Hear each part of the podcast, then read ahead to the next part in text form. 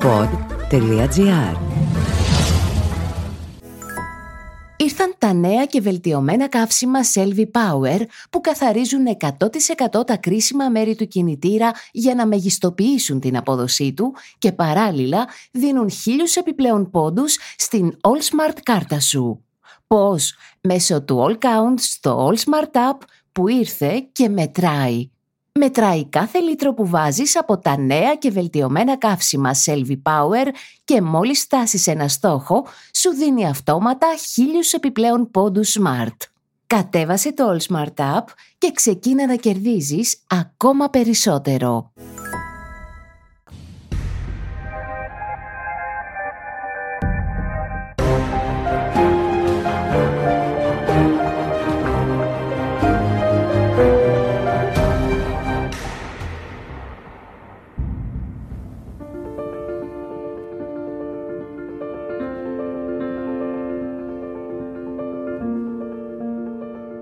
Έχουν περάσει σχεδόν 20 χρόνια από την πρώτη μου επίσκεψη στο όρος.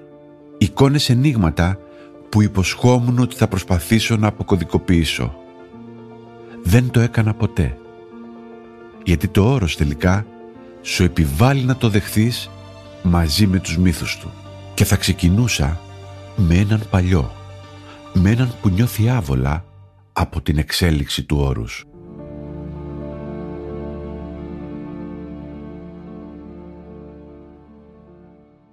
Συνομιλία με τον πατέρα Κάλιστο από το κελί του Αγίου Μητροφάνη Καψάλας. 72 χρόνια στο όρος. Πότε ήρθατε; Το 50. Από πού; Ποτασέρας. Δεν είχα κλείσει στην κοσμική ζωή. 19 χρονών έγινα καλόγυρος και ούτε στο νου μου έβαλα η τάδη κοπέλα. Η πλουσία, η όμορφη, μορφωμένη. Ρακί, κρασί, τσιγάρο, καφέ, δεν ξέρω τι θα πει. Το 76 πιάνα καφέ. Πόσο είστε ακριβώς τώρα; 91 χρονών. Και όλες αυτές τις δεκαετίες μόνο σας, εδώ σαν ασκητής; Είχα τρεις γέροντες, τους έθαψα. Παρουσιάστηκαν πολλά παιδιά, αλλά επειδή εμείς είμαστε της παλαιάς σχολής, πιο αυστηρή λιγάκι, δεν πήρα κανένα παιδί. Λέω δεν θα μπορέσετε να καθίσετε στην έρημο παιδιά γυμνός εξήλθον εκ της κοιλίας της μητρός μου, γυμνός και απελεύσομαι. Πειρασμοί. Α, ώσπου να κλείσουν τα μάτια μας υπάρχουν, αλλά ο μοναχός πρέπει να πολεμάει συνεχώς. Δεν πολεμάμε. Θα μας καταβάλουν οι εχθροί. Τι ώρα ξυπνάτε; Α, ε, σχεδόν όλη τη νύχτα στο πόδι είμαι σχεδόν. Στα ξημερώματα πιάνω δουλειά ζωγραφική. Στις 12 η ώρα σταματώ. Παίρνω το αντίδωρό μου τότε και τον αγιασμό. Λιτώσε με. Το Πάσχα θα φάω. Τι θα φάτε το Πάσχα; Πράσινα από τον κήπο μου. με λαδάκι. Ναι, ναι. Αγιογράφος και Γεωργός. Έχετε σώσει πολλούς σπόρους μου είπανε. Σχεδόν όλους τους έχω σώσει. Ντομάτες, μελιζάνες, πιπεριές, ε, πατάτες, κουκιά. Δώσατε τους σπόρους σας στο πανεπιστήμιο τώρα μου είπανε; Όχι όλους, ένα μέρος έδωσα. Παλιούς σπόρους. Παλιούς, πάντα παλιούς, καινούριους δεν παίρνω εγώ. Όπως η κορυφή του Άθο στέκεται αγέροχη στο σφυροκόπημα των κεραυνών, έτσι και ο μοναχός, λέει μια αγιορείτη κοινοθεσία, πρέπει να υπομένει ακλόνητος στους πειρασμούς για να κατορθώσει την εισάγγελη πολιτεία. Να ζει δηλαδή ως άγγελος επί της γης. Η φύση του Αγίου Όρους είναι μαγευτική. 1453 είδη φυτών θα σου πουν οι μοναχοί ευδοκιμούν στο όρος. Το 1 τέταρτο της ελληνικής χλωρίδας. 1453. Η χρονιά που έπεσε και η πόλη αριές, καστανιές, οξιές και πουρνάρια παντού στο δάσος στα μεσαία υψόμετρα. Πιο πάνω έλατα και χαμηλά ελιές, μιλιές, αμυγδαλιές και αγριοκερασιές. Τα ίδια δέντρα θα τα βρείτε μαχισμένα για καυσόξυλα σε όλα τα υπόστεγα των κελιών. Ακούμε τον πατέρα Ραφαήλ που ζει στο ιερό κοινόβιο της Παντοκράτορος. Ξυλογλύπτης. Ξυλογλύπτης, ναι. Προσπαθώ τουλάχιστον. Εδώ τη μάθετε τη τέχνη; Ναι, ναι. Πώς δηλαδή, από κάποιον γέροντα; Ε, ξεκίνησε από το να θέλω να κάνω ένα δώρο σε έναν αδελφό εδώ μοναχό και δεν είχα τι να του κάνω και βρήκα ένα ξύλο έξω στα, σε αυτά που πέταξαν από το ξυλουργείο. Ζωγράφισα κάτι και με ένα απλό σκαρπέλο που βρήκα από τους παγιούς καλόγερους προσπάθησα σιγά σιγά ας πούμε να, να φτιάξω κάτι. Γιατί να του κάνετε δώρο; Γιατί έδειξε έτσι πολύ ενδιαφέρον πάνω στο ξεκίνημα της μοναχικής μου ζωής και αυτό με έκανε να θέλω να εκφράσω κι εγώ έτσι με την αγάπη μου με αυτό το πράγμα. Τώρα όμως βλέπω εδώ έχετε Ναι, τα ωραιότερα σκαρπέλα. ναι μετά από 14 χρόνια, δόξα τω Θεώ, η Παναγία μας οικονόμησε. Πάντα χαμογελαστός είστε. Μακάρι να ήμουν πάντα χαμολογιαστός, αλλά δόξα τω Θεώ, ε, με τη χάρη του Θεού, ε, νομίζω κυριαρχεί αυτό, το χαμόγελο. Σας ευχαριστώ πολύ για τη συνάντηση. Και εγώ ευχαριστώ και να είστε και εσείς καλά, να κάνετε τον αγώνα σας και όπως είπαμε και πριν, ο Χριστός, το πάνε είναι ο Χριστός. Πολλοί θέλουν την άνοιξη κι άλλοι το καλοκαίρι. Κάθε που φεύγω από μια συνάντηση, το μυαλό μου ψάχνει απαντήσεις. Κανείς τους δεν έχει τους γονείς του εδώ. Κανείς δεν έχει σύζυγο, παιδιά, οικογένεια. Κι όμως μοιάζουν οι περισσότεροι μόνιμοι κάτοικοι, με βαθιές ρίζες. Τι τους ενώνει, μόνο η Παναγία ή και η άγρια ομορφιά του αποκομμένου κόσμου τους; Και όλοι οι άλλοι, αυτοκράτορες, σουλτάνοι, στρατιλάτες, γιατί το σεβάστηκαν το όρος; Ίσως είναι το άλφα του Άθωνα που τους απέτρεψε, όπως μου είχε πει κάποτε ένας φιλόσοφος του όρους. Απόμακρος, αυστηρός, αμετάβλητος, ακατάκτητος.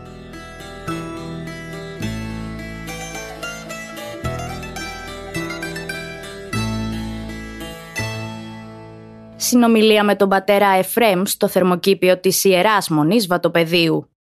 Όλα αυτά θα γεμίσουν με βότανα. Με χρώματα και αρώματα. Σε λίγους μήνες που θα αρχίσει η μεγάλη συγκομιδή, όλα αυτά θα γεμίσουν με βότανα. Πόσα βότανα; Έχουμε ένα χωράφι 25 στρέμματα με 20 είδη βοτάνων. 20. Ναι. Τα θυμάστε; Έχουμε λεβάντα, δυόσμο, μέντα, μελισσόχορτο, φασκόμηλο, ίσοπο, θυμάρι, ρίγανη, δεντρολίβανο, λουίζα. Και άλλα 10. και όλα αυτά θα γίνουν... ε, Τι. Αληθές, Καταρχήν γίνονται τσάγια τσάγια. για ροφήματα. Μπορεί να γίνεται εθέρια έλαια, είτε κυλίσματα. Εσείς είστε γεωπόνος, γεωπόνος ή γεωπόνος; Και ο πόνος ε, από παράδοση. πτυχίο. Στο Αριστοτέλειο τελείωσα. Πότε; Το 2000. και πότε ήρθατε στη Μονή. 2003. Στο Πανεπιστήμιο αποφασίσατε ότι θα μπείτε μέσα; Εγώ ερχόμουν από παλιά προσκυνητής, από το 95. Επισκέπτης. ε, Ναι, μου άρεσε. Και σιγά σιγά το 2000 αποφάσισα ότι θα μπω στη Μονή. Το δικό σας αγαπημένο βότανο, η Λουίζα. η Λουίζα. Μυρίζει έτσι έντονα λεμόνι. Τσάι του βουνού; Το τσάι του Άθωνα που φυτρώνει στον Άθωνα που είναι αυτοφιές δεν καταφέραμε ακόμη να το καλλιεργήσουμε. Πήραμε σπόρους αλλά δεν μπόρεσε να φυτρώσει. Ίσως δεν θέλει. Θέλει μεγάλο υψόμετρο και εμείς είμαστε κοντά στη θάλασσα. Αυτό ήταν το όνειρό σας; Αυτό που ζείτε τώρα; Το όνειρό μου ήταν να γίνω μοναχός. Από εκεί και πέρα τα υπόλοιπα είναι διακονία, είναι ε, διακόνημα. Αυτοκρατορικά χρυσόβουλα, πατριαρχικά συγκύλια, σουλτανικά φυρμάνια, βασιλικά διατάγματα, νόμοι της ελληνικής δημοκρατίας και οδηγίες της Ευρωπαϊκής Ένωσης επέτρεψαν στην Αθωνική πολιτεία όλους αυτούς τους αιώνες να πορεύεται χωρίς ανατροπές.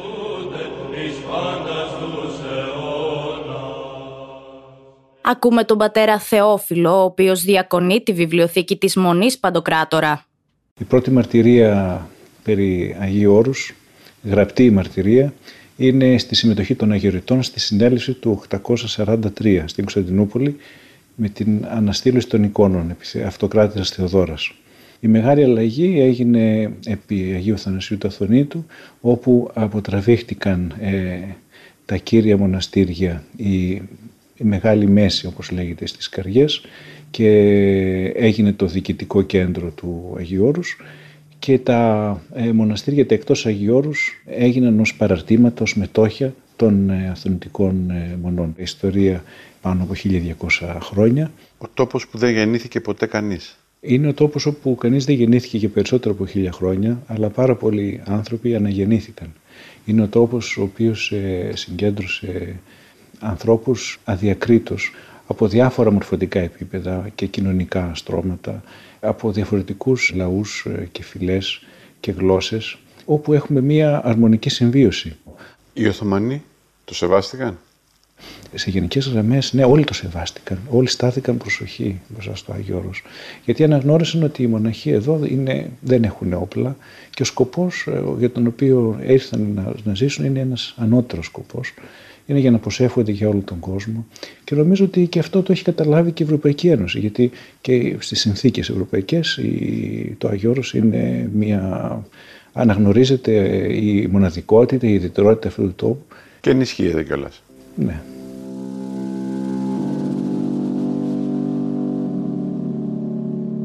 Θα πρέπει να πούμε ότι στο Άγιο Όρος ε, ε, διασώζεται ο μεγαλύτερος αριθμός στον κόσμο πρωτότυπων βυζαντινών εγγράφων. Υπάρχει ένας πολύ μεγάλος πλούτος. Το Άγιο Όρος είναι η επιβίωση του Βυζαντίου στις μέρες μας.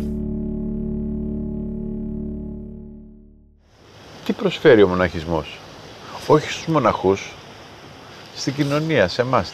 Απαντά ο ηγούμενος της Μονής Παντοκράτορα, Αρχιμανδρίτης Γαβριήλ. Οι μοναχοί προσεύχονται για τον κόσμο. Αυτή είναι η εργασία και το επάγγελμα του μοναχού. Δέχεται όλους τους ανθρώπους εδώ που έρχονται, τους φιλοξενούμε στο Αρχονταρίκι ε, και όλους τους ανθρώπους τους δεχόμαστε σαν άρχοντες. Αυτό σημαίνει Αρχονταρίκι και τους προσφέρουμε αυτό που προσφέρει και σε εμάς ο Χριστός. Ένας ηγούμενος βέβαια είναι και ένας μάνατζερ, ας με επιτραπεί ο όρος. Γιατί πρέπει να φροντίζει για πάρα πολλά πράγματα. Για δεκάδες μοναχούς, για δεκάδες ψυχές. Έτσι είναι, υπάρχει φόρτος θα λέγαμε απλά, αλλά τα κάνει όλα ο Χριστός εύκολα. Πώς αντιμετωπίζετε τις ανθρώπινες αδυναμίες που έχουν οι μοναχοί σας; Κατανοούμε την αδυναμία του άλλου. Γιατί και εγώ έχω τις δικές μου αδυναμίες και τα λατώματα. Μόνο ο Θεός είναι τέλειος. Εμείς έχουμε πολλά ελαττώματα. Λέτε και όχι δηλαδή στις απαιτήσεις ή τέλος πάντων στις επιθυμίες κάποιων μοναχών. Είμαστε μια οικογένεια και στην οικογένεια υπάρχουν και, και οι διαφορές και οι διαφωνίες και αν λείπουν αυτά η ζωή μας είναι μονότονη. Οπότε είναι καλό να... είναι όμορφο που έχουμε αυτή τη διαφορετικότητα. Γι' αυτό μας έκανε και ο Θεός διαφορετικούς για να συμπληρώνει ένας τον άλλον. Πόσο χρονών ήρθατε εδώ; Ήρθα 28 χρόνων. Όχι για να γίνει δικούμενος. Όχι βέβαια. Δεν το σκέφτηκα ποτέ. Αισθάνθηκα την κλίση να ζήσω αυτή τη ζωή. Από μικρό παιδί, έτσι ένιωθα. Ότι στο Άγιο Όρος είναι κάτι διαφορετικό, είναι κάτι πνευματικότερο.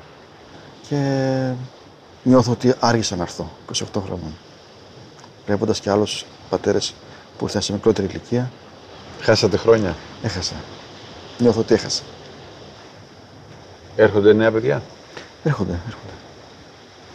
Σε όλα λέτε ναι; Όχι. Κάποιοι έχουν ενθουσιασμό μόνο. Εμείς θέλουμε αυτοί που θα μείνουν να μείνουν. Να μείνουν λίγο και φύγουν μετά. Γιατί στενοχωριόμαστε, συνδεόμαστε. Θέλουμε αυτοί που ξεκινούν να τελειώνουν.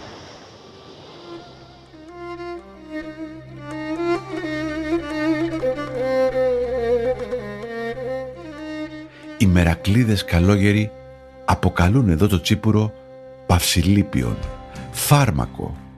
θερμαντικό για τον χειμώνα και τονωτικό για τους συνεσταλμένους. Η πληροφορία για δύο αδέλφια από την Κρήτη που παράγουν στο όρος το καλύτερο τσίπουρο ακούγεται σαν μύθος. Είναι όμως αλήθεια. Η υποδοχή τους είναι ζεστή και η Κρήτη που μας ενώνει είναι συνεχώς στις κουβέντες μας. Συνομιλία με τον γέροντα Κοσμά και τους πατέρες Μακάριο και Ηλαρίωνα στο ιεροκελί Αγίου Κωνσταντίνου και Ελένη στην Προβάτα. Εδώ είναι το κελί των κριτικών, ε. 200 χρόνια δεν μπήκε άλλο στοιχείο εδώ μέσα. Γιατί και η προηγούμενη κριτική ήτανε; 200 χρόνια. Το χτίσανε οι κριτικοί. Ναι, ε. Από το Ηράκλειο ήταν ο γέρος που έφερε τα λεφτά και αγόρασε το σπίτι και από εκεί συνεχίζεται συνέχεια Κρήτες. Πότε μπήκατε εσείς; Το 1964. Α, έχετε και εσείς τα χρόνια σας εδώ. Ναι, Ε, ε, ήταν ο θείος μου εδώ, ήρθα να τον δω και μ' άρεσε και κάθισα. Έχει και άλλους κριτικούς. ναι. Άμα ακούς κριτική στα Γιώρος, είναι αυτό εδώ. Κριτική Φιλοθέου. Ο Άγιος Κωνσταντίνος. Ε, Εσείς είσαστε δηλαδή η τρίτη γενιά κριτικών Τρίτη βέβαια. που είστε εδώ. Ε. Θα υπάρξει και τέταρτη γενιά λέω. Άγνωστος. Είναι δύσκολος ο χειμώνας εδώ. Καθόλου. Το ίδιο είναι. Μαξίλα έχει μπόλικα. Η σόμπα δουλεύει, το καλορεφέρι δουλεύει. Εδώ ήταν σε με τα κάγκελα όξο. Ένα μέτρο χιόνι. Είχαμε ψωμί, λάδια, αυτά, αυτά. Μα δεν έχει πρόβλημα. Μαθημένοι είμαστε εδώ, δεν είναι... Το πόσο σκέφτομαι έξω αυτοί που ζουν στις πόλεις. Εμείς το κάτω-κάτω εδώ μόνο από τον Παξέ μπορούμε να ζήσουμε. Και έχω μάθει ότι κάνετε και ωραίο κρασί και ωραίο τσίπουρο. Τα πάντα θέλουν καθαριότητα και επιμέλεια. Τα πάντα θέλουν επιμέλεια, να μην βαριέσαι. Βλέπω μερικούς τελειώνει το κρασί, βάζει λίγο κρύο νερό στο βαρέλι, το κουνούν καπόσο και ξαναβάλει κρασί μέσα. Εγώ θα φάω τα νύχια μου μέσα να το ξύσω το βαρέλι, αν βλέπω στην τούγα μέσα βλέπω το πρόσωπό μου. Αλλιώς δεν βάζω κρασί μέσα εγώ. Γι' αυτό και είναι και καλό.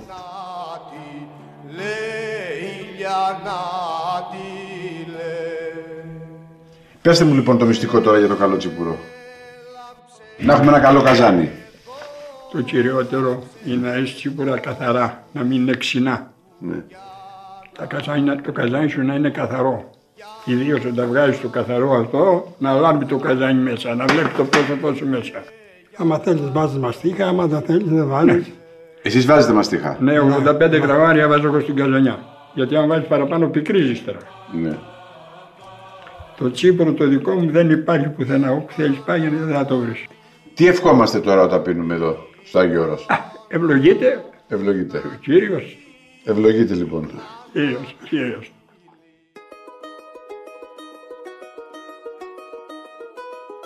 Για τους Αγιορείτες το διακόνημα του ψαρά είναι πολύ ψηλά. Άλλωστε και οι Απόστολοι ψαράδες ήταν. Και σήμερα η θάλασσα τους εξασφαλίζει την γευστικότερη πηγή πρωτεΐνης. Μιλάει ο πατέρας Ακάκιος από την καλύβη του Αγίου Νικολάου της Ιεράς Σκήτης των Ιβύρων. Αυτή αύριο είναι η βάρκα μας εδώ. Ε, με αυτή πηγαίνουμε και πιάνουμε μερικά ψάρια, ό,τι μας δώσει ο Θεός. Εδώ ξέρω. Δίχτυα πολλά βλέπω, ε. Ναι, είναι με διάφορα νούμερα και διάφορες δουλειές και καμιά φορά σκίζονται και άλλα με μεγάλα μάτια, άλλα με μικρά μάτια. Από πότε ψαρεύεις; Από πέντε χρόνια είμαι στη θάλασσα με τον πατέρα μου και ψαρεύω μέχρι τα του χρόνια το που είμαι τώρα, στα 75 Από πέντε χρόνια στη θάλασσα; Ο πατέρας μου με έπαιρνε κοντά. Ψαράς αυτός. Όλη η οικογένεια, όλη η οικογένεια. Ο πατέρας από πού; Από μικρά Ασία, από την Αρτάκη.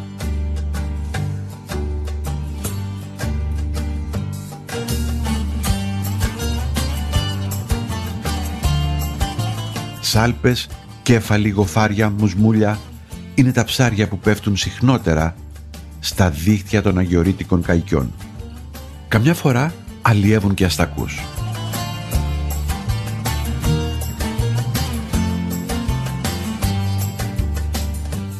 Οι προσκυνητές εκείνης της μέρας να μην σκανδαλιστούν λοιπόν όταν δουν στην τράπεζα πιατέλες με αστακομακαρονάδες.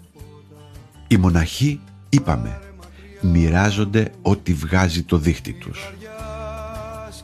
Πατέρας Ακάκιος. Πατέρας Ακάκιος.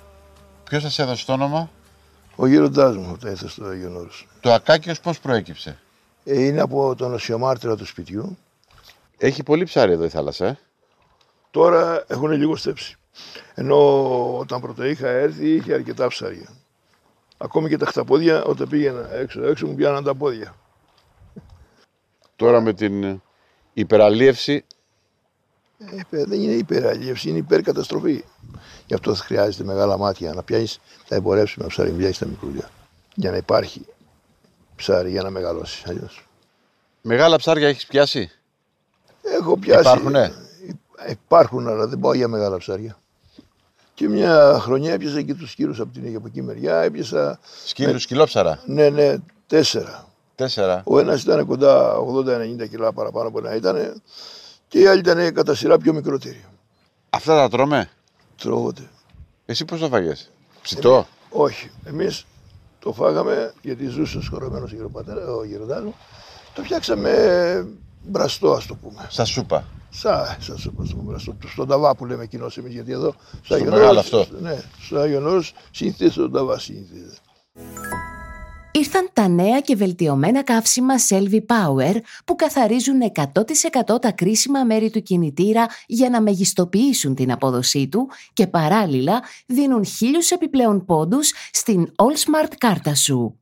Πώς; Μέσω του All Count στο All Smart App που ήρθε και μετράει. Μετράει κάθε λίτρο που βάζεις από τα νέα και βελτιωμένα καύσιμα Selvi Power και μόλις φτάσεις ένα στόχο, σου δίνει αυτόματα χίλιους επιπλέον πόντους Smart. Κατέβασε το All Smart App και ξεκίνα να κερδίζεις ακόμα περισσότερο.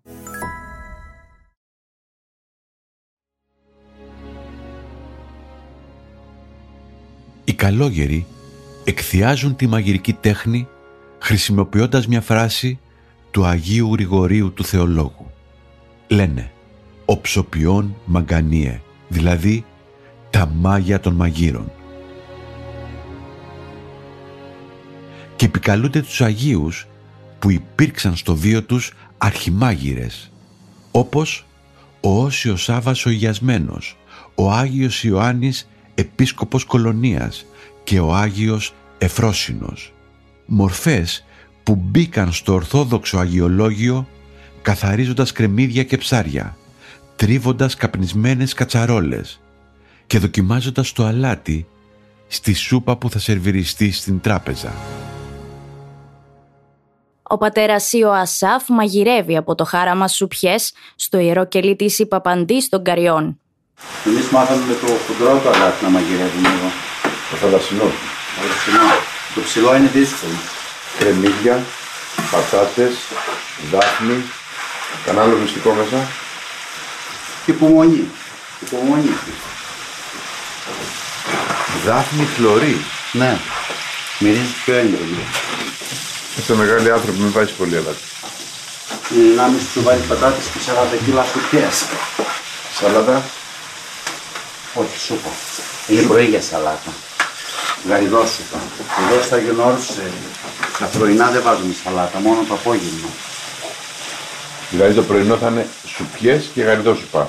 Το φαγητό του μεσημεριανό θεωρείται, αυτό όχι το πρωινό. Ας το φάμε 8. Ναι. Και μην ξεχνάς ότι έχουμε δικιά μας ώρα εδώ, ε. Ναι. Δεν είναι δύσκολη η μαγειρική, η αγιορείτικη. Ενώ ότι στερήσει το κρέας, στερήσει πολλές μέρες και το ψάρι. Πρέπει να χορτάσουν οι άνθρωποι τι; Με τον κήπο, με τα μανιτάρια. Με αυτά που έχουμε. Συνηθίζεις. Μεγάλη εβδομάδα τι τρώμε; Νερόβραστα. Και συνήθως όχι μαγειρεμένα φαγητά, ξηροφαγίες. Ένα κομμένο μαρούλι. Φαίνεται. Λίγες ελιές. Και αυτές όχι όλοι. ε, Πιο πολύ δεν τρώμε ελιές. Τη μεγάλη εβδομάδα ούτε ταχίνι, ούτε χαλβά. Παξιμάδι, ντομάτα. να. Μέχρι την Κυριακή του Πάσχα που τι; Την Κυριακή του Πάσχα τρώμε ψάρια. Συνήθως το μαγειρεύουμε. Μαγειρεύουμε το αγιορείτικο το ψάρι. Το αγιορείτικο πώς γίνεται; Το αγιορείτικο γίνεται σε αυτό το σκεύος που μαγειρεύω τώρα, τον ταβά, και βράζεται με κρεμμυδόζουμο. Βράζεις κρεμμύδια, παίρνεις το ζουμί από τα κρεμμύδια και με εκείνο το ζουμί μαγειρεύεις το ψάρι. Μαγειρεύεται μόνο εδώ στα Γιονόρες, έτσι, πουθενά αλλού. Πόσα χρόνια κλείνεις τώρα, εδώ; Στο όρος είμαι 27 χρόνια, είμαι από 15 χρονών. Άρα εδώ τα μάθεις όλα. Ε, ναι, βέβαια. Ε; Έχω ζήσει περισσότερα χρόνια στα Γιονόρες από ό,τι έξω. Ενώ και τη μαγειρική εδώ την έμαθες. Φυσικά. Και μαθαίνεις και στους νεότερους τώρα. Τώρα μαθαίνω κι εγώ τις νεότερες.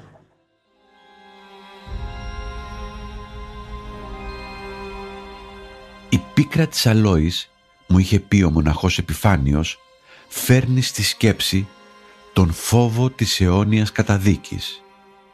Και το ιδίωσμον, ο δυόσμος δηλαδή, ενισχύει την ελπίδα για συμμετοχή στην ουράνια κληρονομιά. Θα τον έχετε ακουστά τον μοναχό Επιφάνιο, τον Μιλοποταμινό. Ήταν η ψυχή της αγιορείτικης μαγειρικής. Δεν θα ξεχάσω ποτέ την φιλοξενία του και την τρυφερότητά του και την ταπεινότητα με την οποία αντιμετώπιζε τα επιφωνήματα των τυχερών που δοκίμαζαν τη μαγειρική του. Έλα να δούμε τι κάναμε Σταύρο. Να ετοιμάσουμε. Ε, βέβαια, λίγο. Ο παπάς πρώτα τα γένια του ευλογάει. Μ' αρέσει που αγχώνεσαι και πάντα είσαι έτοιμος. Μμμ. Το καλύτερο πρωινό, 8 η ώρα σου πια. Όση ώρα τελείται η ακολουθία στο ναό του κελιού, στο μαγειρίο επικρατεί αναβρασμός. Οι μάγειρες έχουν λάβει την ευλογία του γέροντα να μην παρίστανται στον εκκλησιασμό, ώστε να είναι τα πάντα έτοιμα την ώρα που βγαίνουν οι πατέρες από την εκκλησία. Το ίδιο ισχύει και για τους τραπεζάριους, τους διακονητές που θα στρώσουν την τράπεζα με μαχαιροπύρουνα, ποτήρια, πιάτα, ψωμί και κανάτες κρασί τα Σαββατοκύριακα.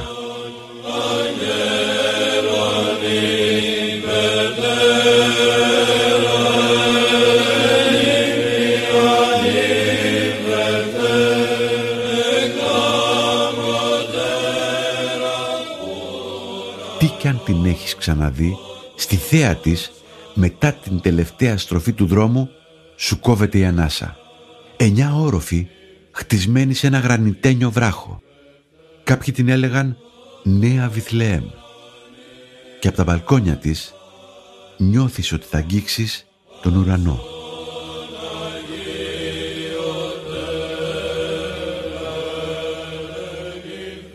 Συνομιλία με τον ιερομόναχο Γερβάσιο της Ιεράς Μονής Σίμωνος Πέτρας. Σε τι ύψος είμαστε; Είμαστε περίπου 300 μέτρα από τη θάλασσα. 300, 300 μέτρα, μέτρα από τη θάλασσα. Ή αλλιώς 9 όροφοι; 9 όροφοι, μάλιστα. 9 όροφοι. Είναι 9 όροφοι Σιμωνόπετρα. Βρισκόμαστε στον τελευταίο όροφο, όπου είναι και το συνοδικό της μονής μας. Πότε είδατε για πρώτη φορά αυτή τη θέα; Το 1995, όταν είχα έρθει σαν φοιτητής. Ως φοιτητής τι; Θεολογίας στη Θεσσαλονίκη. Ναι. Επίσκεψη δηλαδή στη Μονή; Επίσκεψη, σαν προσκυνητής κι εγώ, ναι. Ναι. Και τι είπατε; Θα γυρίσω εδώ; Όχι, δεν το είπα τότε αυτό. Α, δεν το είπατε τότε. Απλώς πραγματικά έμεινα έκθαμπος. Μετά από πόσα χρόνια παίρνει την απόφαση; Μετά από περίπου 4 χρόνια. Είστε εδώ δηλαδή πόσα χρόνια; 23 χρόνια. Ξέρετε, έχω μια απορία. Η Σιμονόπετρα καταφέρει να έχει όλη αυτή την παράδοση, το παρελθόν στις πλάτες της και ταυτόχρονα είναι ένα καινοτόμο μοναστήρι. Είναι λάθος η λέξη που χρησιμοποιώ; Εξαρτάται.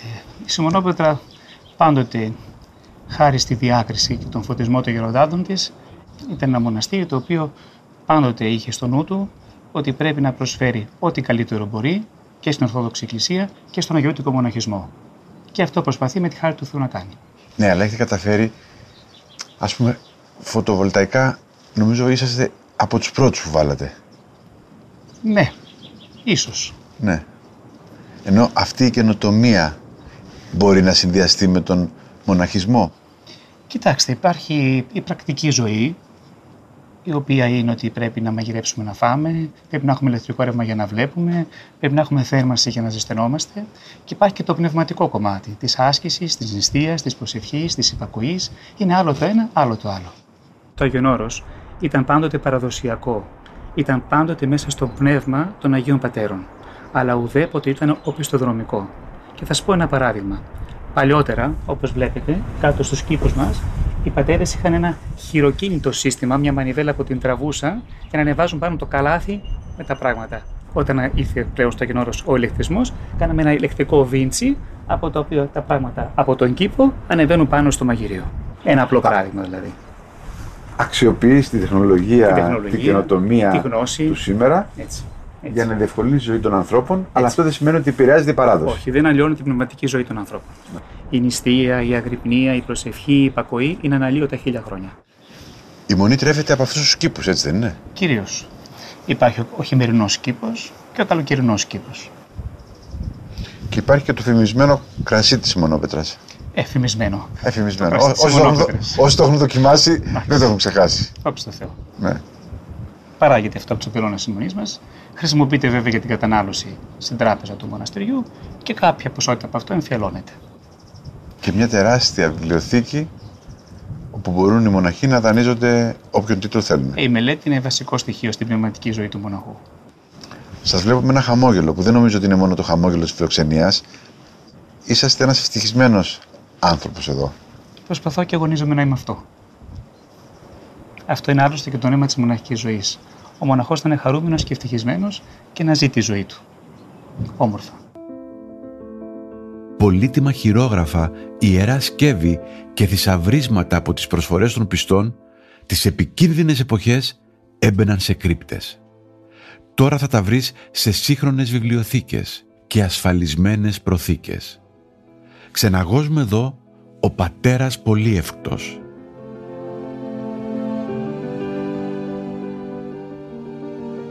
Πόσα βιβλία; Έχουμε 64.000 τίτλους βιβλίων.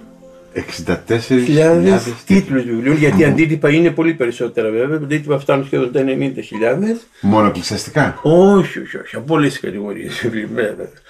Τα περισσότερα εκκλησιαστικά, αλλά έχουμε πολλά. Έχουμε ιστορία, τέχνη, ε, Λογοτεχνία. επιστημονικά. ε, Λογοτεχνία αρκετά, γιατί είναι και το αγαπημένο, αγαπημένα μου. Και λοιπά, ναι, ναι, ναι. Ποιο είναι το αγαπημένο σα στη λογοτεχνία; Α, πολλά, πολλά. Στη Μεσαιωνική Βιβλιοθήκη της Ιεράς Μονής Βατοπεδίου τώρα ακούμε τον πατέρα Αρσένιο. Τι είναι αυτό το χειρόγραφο; Αυτό το χειρόγραφο αυτό είναι μέσα από τη μεγαλογράμματη γραφή του 6ου αιώνα. Η μεγαλογράμματη γραφή σήμαινε ότι χρειαζόταν πολλές περγαμηνές ε, ε, και τα βιβλία ε, ήταν λιγότερα. Η μικρογράμματη γραφή έδωσε τη δυνατότητα να εκφραστούν και να γράψουν σε λιγότερες περγαμηνές περισσότερα πράγματα και έτσι η γνώση άρχισε να διαδίδεται περισσότερο. Απίστευτος πλούτος. Και εδώ βρίσκονται τα χειρόγραφα, τα παλέτυπα, βρίσκονται τα έγγραφα, μιλάμε 105.000 έγγραφα. Μελετάτε. Μμ. Ε, το γνώθις αυτόν που έλεγε ο Σοκράτης, έχουμε τη δυνατότητα μες στο χριστιανισμό να το δουλέψουμε πολύ περισσότερο. Προσπαθείτε να τα κάνετε όλα δικά σας, θα λέγει κάποιος. Προσπαθούμε να κερδίζουμε τον Χριστό και να το δώσουμε και στους άλλους. Γι' αυτό ακριβώς είμαστε και κοινόβιο, ακόμη και εκείνοι που είναι ασκητές του Αγιονόρο, ε, δεν κάνουν κάτι για τον εαυτό τους. Αγωνίζονται να βάλουν το Θεό μέσα τους και με την εμπειρία αυτή τη θεϊκή μετά την εκφράζουν στα γραπτά τους και βοηθάνε. Ο Άγιος Πάσιος δεν είναι ασκητής. Αλλά βοήθησε τους πάντες. Και σε κάποια στιγμή πήρε εντολή από το Θεό, μάλιστα, ενώ ήταν ασκητής στα Κατουνάκια και πήγε στα Βρονικήτα κτλ. να πάει ε, στην Παναγούδα που ήταν κοντά στο κέντρο των Καριών για να είναι πιο προσεγγίσιμος από τον κόσμο. Με εντολή Θεού πήγε εκεί, δεν πήγε τυχαία. Για να μπορεί ο κόσμος να βοηθιέται. Και πόσο κόσμο βοηθήθηκε. Αν όλα είναι αποφάσεις του Θεού, τότε πρέπει να ζητήσουμε ευθύνη από το Θεό και για τις άσχημες αποφάσεις. Όχι, δεν είναι αποφάσεις του Θεού. Για τα κακά ευθυνόμαστε εμείς. Ο Θεός κακό δεν μπορεί να φτιάξει, διότι είναι απόλυτα αγαθός. Αυτοί που είναι μέσα στην Εκκλησία δεν έχουν αγνή καρδιά. Δεν θα φτάσουν ποτέ σε αυτόν. Και κάποιος που είναι εκτός Εκκλησίας, αν έχει αγνή καρδιά και πραγματικά έχει έναν πόθο να γνωρίσει το Θεό, αναμφίβολα θα το γνωρίσει. Ξεναγούμενος σε βιβλιοθήκες και σκευοφυλάκια, ανασύρω στη μνήμη μου λέξεις που έγραψε εντυπωσιασμένος για το βατοπέδι ο Πάτρικ Λί Φέρμορ. Χιλιόχρονη λογοτεχνική θησαυρή, χειρόγραφα ανεκτήμητης αξίας, βυζαντινά ψαλτήρια, υπέροχες καλλιγραφίες σουλτάνων και ένα πολύτιμο δισκοπότηρο δώρο ενός από τους κομνηνούς. Γράφει ο κορυφαίος ταξιδιωτικός συγγραφέας το 1935 επισκεπτόμενος την πλουσιότερη μονή του όρους, όπως λέει. Μιλάει ο πατέρας Ευδόκιμος, αμπελουργός και ενδενδροκόμος στα βατοπεδινά κτήματα. Ο Γεωργός, ο Κυπουρός, πώς να σας πω; Ε, Κυπουρός, Γεωργός, Γεωργός βασικά. Καλλιεργώντας τις μπαξέδες μας, τα μπέλια μας, τους ελαιώνες, τα ποροφόρα δέντρα και ό,τι αναθέσει η διακονία της Μονής. Βασικά εμείς κάθε χρόνο συνήθως αλλάζουμε τα διακονήματα και εκ για να μαθαίνουν όλοι οι πατέρες τα πάντα. Δηλαδή, να μην πει ο μάγειρας μα τι έκανε ο Κύπουρος στον κήπο όλη μέρα. Να μην πει ο Κύπουρος, μα ο μάγειρας τι κάνει, βάζει μια κατσαρόλα, μαγειρεύει, έφυγε. και έτσι κάνουμε τον κύκλο. Σωστό. Βγάζετε πολύ καλό λάδι. Ναι, το βγάζουμε γιατί προσέχουμε την καλλιέργειά μας. Κάνουμε βιολογική καλλιέργεια. Δεν χρησιμοποιούμε καθόλου χημικά φάρμακα, αλλά τις μαζεύουμε πολύ νωρίς. Να φανταστείτε φέτος, 1η Οκτωβρίου, κρατήσαμε την πρωτολαδιά 1η Οκτωβρίου. Που κανείς αν δει στις άλλες περιοχές ξεκινούν τέλος του Οκτώβρη και αν ξεκινήσουν. Εγώ τέλος του Νοέμβρη έχω μαζέψει όλες τις ελιές. Και βγαίνει πιο άγκουρο το λάδι. Και βγαίνει το, το λεγόμενο αγουρέλαιο, το οποίο έχει και πολλές πολυφενόλες, γι' αυτό και το μοναστήρι βραβεύτηκε. Βραβευμένο λάδι. Βραβευμένο λάδι και όχι μόνο στην Ελλάδα και στο Λονδίνο και στην Γερμανία. Δεν πάμε βέβαια τόσο για τα βραβεία για να πούμε ότι ορίστε πήραμε βραβείο, όσο για να επιβραβευθεί αν θέλετε ο κόπος ο δικός μας. Ότι πράγματι τα κάνουμε σωστά και αν θέλετε σήμερα ο κόσμος στρέφεται προς τη γεωργία, στρέφεται προς τη βιοκαλλιέργεια αν θέλετε. Έτσι είναι. Ή στρέφεται προς τη, λεγόμενη, προς τη λεγόμενη ευεξία που, που για πολλά χρόνια ο κόσμος δεν ήξερε τι σημαίνει ευεξία, υγιεινή διατροφή. Αλλά αν προσέξει κανείς την υγεία του, πρέπει να ξεκινήσει να κάνει μια μεσογειακή διατροφή ή αυτό που κάνουν οι μοναχοί από αρχαιοτά το χρόνο. Να απαλλαχθεί από το κρέας. Να απαλλαχθεί από το κρέας και περισσότερο βλέπετε και νηστεία, τη σαρακοστή. Πόσο βοηθάει να αποτοξενωθεί ο άνθρωπος, και από τα τυριά και από τα γάλατα ή τρεις φορές που έχουμε ένα λάδωτο και αυτό βοηθάει, τα φρούτα, τα χόρτα. Γιατί λέμε, κύριε Σταύρο, το έλεγε και ο γέροντας μας, από εκεί το άκουσα εγώ, έφαγα και χόρτασα. Τι σημαίνει έφαγα και χόρτασα; Από εκεί βγαίνει. Έφαγα χόρτο. Από εκεί βγαίνει. Φάει ένα κιλό μακαρόνια, μετά από δύο ώρες πεινάς. Φάει μια γαβάφα χόρτα. Δεν το είχα σκεφτεί ποτέ. Χόρτασες, τελείωσε. Γι' αυτό σημαίνει χόρτασα. Από το χόρτο. Κρασάκι πόσο; Ε, κρασάκι λέγει ο γέροντας, ένα ποτηράκι μέχρι εκεί. Ορίστε και τα αμπέλια μας εδώ πέρα. Με μεράκι νομίζω. Τα προσέχουμε Παλιά αμπέλια. Παλιά αμπέλια, ναι. Βγάζετε ελληνικές ποικιλίες; Βγάζουμε το ασύρτικο, το αθήρι, το λιμιό και προσπαθούμε σύν το χρόνο να δημιουργήσουμε και άλλους αμπελώνες μόνο με ελληνικές ποικιλίες. Πόσα αμπέλια έχουμε, Είναι περίπου στα 45 στρέμματα τα αμπέλια που έχουμε. Δεν είναι και λίγα. Εντάξει, καλά είναι. Για τις ανάγκες της μονής και για να δίνουμε κανένα δωράκι σε κανένα φίλο, αρκούνε. εδώ πέρα χρησιμοποιούνται στην τράπεζα και μερικά κρασιά τα αφιαλώνουμε, τα έχουμε εκεί στο εκθετήριο της Μονής.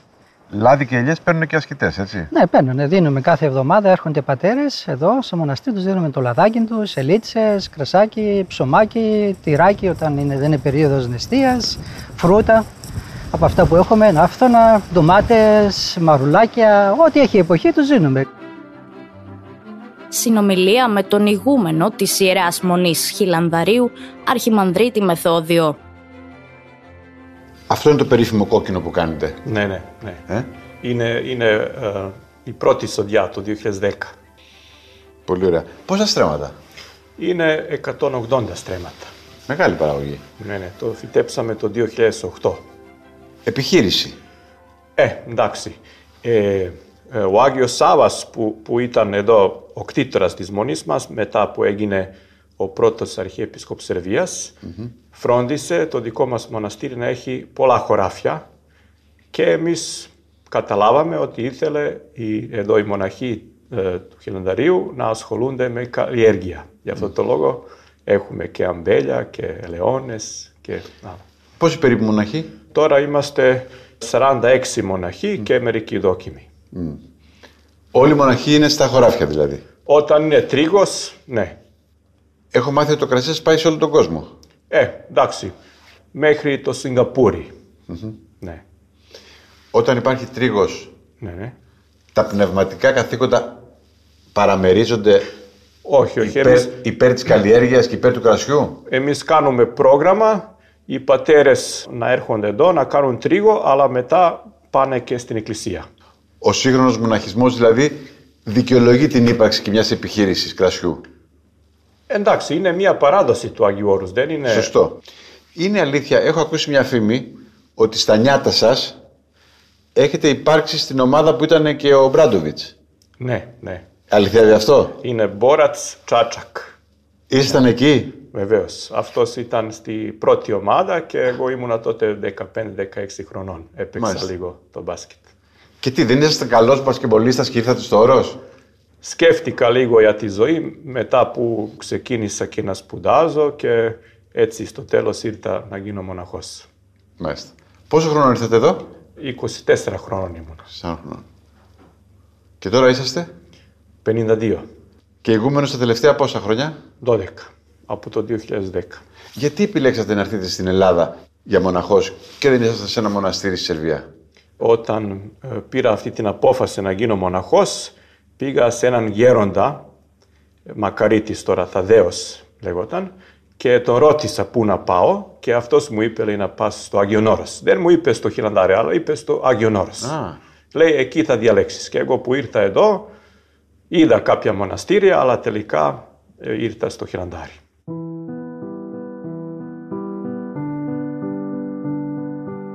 Στα χρόνια του πολέμου τα μοναστήρια είχαν παρακμάσει και η Λιψανδρία επέβαλε ελαστικές μορφές διοίκησης ακόμη και στις μεγάλες μονές όπως η Λάβρα, το Βατοπέδι ή η Βύρον.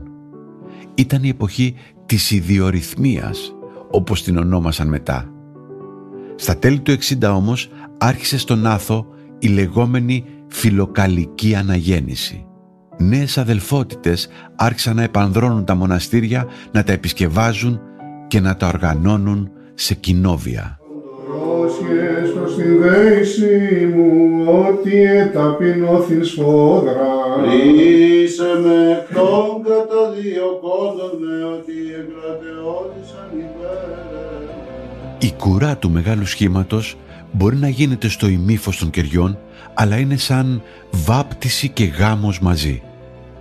Ο μεγαλόσχημος θα είναι πλέον ισόβιος βοηθός της κυρίας Θεοτόκου. Ισοβίος αγνός, ισοβίος ακτήμων και θα ταφεί στον τόπο της μετανοίας του. Συνομιλία με τον πατέρα Νικήτα αμέσως μετά την τελετή της κουράς του στο Ιερό Κελί του Αγίου Νικολάου των Χαλκιάδων. Και από σήμερα μεγαλόσχημος. Έτσι το θέλει ο Θεός. Αυτός που αντέχει, αυτός γίνεται. Η μεγαλοσχημία έρχεται μετά από χρόνια, όπως έγινε και σε μένα τώρα, σήμερα, όπως τα είδατε. Δεν έχει καμιά διαφορά με τον μελαγό, απλά ο μεγαλόσχημος έχει άλλες αρετές, άλλα προτερήματα. Δέχεται το, το σχήμα το αγγελικό, που υποτίθεται ότι με αυτό, πορεύεται, με αυτό θα πορευτεί σε όλη τη ζωή την υπόλοιπη. Είναι μια υπόσχεση αιώνιας πίστης. Ακριβώς. Χωρίς κανένα περιθώριο επιστροφής. Όχι, δεν υπάρχει επιστροφή σε αυτό. Ενώ στον μοναχό μπορεί να έχει μια επιστροφή. Δηλαδή μπορεί να μην μπορέσει να τα καταφέρει με τη μοναχική ζωή, γιατί δεν είναι και εύκολη. Ο μεγαλόσχημος όμως έχει άλλες υποσχέσεις και αυτές τις ακούσατε, τις υποσχέσεις αυτές που έδωσε, που τις διάβασε ο ιερέας. Δεν έχει επιστροφή. Πότε μπήκατε εσείς στο Αγίο Όρος; Εγώ το 94. Ετών; Ε, τότε ήμουνα 32. Μέχρι τότε; Τελείωσα σχολείο Μποροπλιάρχων στην ε, Θεσσαλονίκη, ταξίδεψα κάποια χρόνια. Μετά έκανα μια εμπορική δι- δουλειά δικιά μου, αλλά ε, επειδή είχα έρθει στο Αγίο Όρος από μικρός, πρώτη φορά το γνώρισα 17 χρονών όταν ήμουνα. Κάτι υπήρχε. Κάτι υπήρχε. Ήταν και τότε η ίδια χρονιά που γνώρισα και τον Άγιο Παΐσιο εδώ στο Αγίο Όρος. Τι σας εντυπωσίασε στον Άγιο Παΐσιο; Ήταν πολύ διορατικός και πνευματικός άνθρωπος. Δηλαδή, διορατικός, έβλεπε πολλά πράγματα αρκετά χρόνια μετά. Εγώ εκείνο που κράτησα από αυτόν, τον Άγιο, ήταν ότι τότε μου είπε κάποια στιγμή εμείς θα είμαστε μαζί και κοντά. Το εμείς θα είμαστε μαζί και κοντά εννοούσε ότι κάποια στιγμή θα βάζα το ράσο. Αυτό είναι το εμείς. Το κοντά είναι ότι η πρώτη εγκατάσταση που έκανα στο Άγιο Όρος ήταν στο, από το κελί του 300 μέτρα. Αυτά ήταν σημαντικά πράγματα. Δεν μπορούσα να τα καταλάβω τότε που μου τα είπε. Τα κατάλαβα αργότερα όμως. Δεν σε φοβίζει η ανηφόρα; Το Αγίου Όρους έχει πολλές ανηφόρες. Υπολογίστε όμως ότι όσες ανηφόρες έχει εδώ μέσα, έχει και κατηφόρε. Απλά όταν το θείο της ζορίζεται, στέλνει κάτι. Αυτό το κάτι πρέπει να το καταλάβεις. Στο όριό σου δηλαδή, Πάντα επιβαίνει ο Θεός. Στο περιβόλι της Παναγίας ζουν σήμερα περίπου 2.000 μοναχοί. Μοιρασμένοι σε 20 μονές, 12 σκήτες και 268 κελιά. Ανάμεσα στον ουρανό και τη γη, μεταξύ του ανθρώπινου και του θεϊκού. Ένα πολύχρωμο ψηφιδωτό ανθρώπων που αναζητούν εδώ το ίδιο θαύμα. Η μέρα του μοναχού είναι χωρισμένη σε τέσσερα μέρη.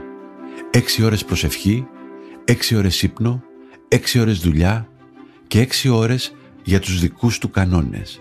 Καθαριότητα, διαβάσματα, περίπατη και για πολλούς ξανά προσευχή. Προσωπική. Κυριακές και ορτές είναι και στο όρος αργίες. Μετά την εκκλησία, οι μοναχοί αποσύρονται στα κελιά τους. Ησυχία απόλυτη.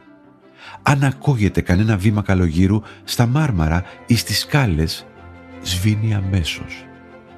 Τα κατάβαθα της σιωπής, το άπειρο της μοναξιάς.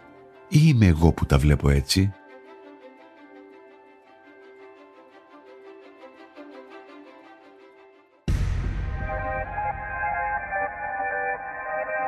Το podcast αυτό βασίστηκε στις εκπομπές των πρωταγωνιστών για το Άγιο Όρος που προβλήθηκαν στην τηλεόραση του Α τον Απρίλιο του 2022.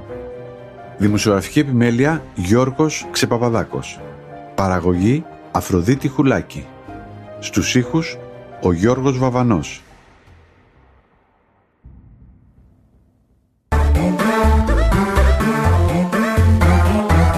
Pod.gr. Το καλό να ακούγεται.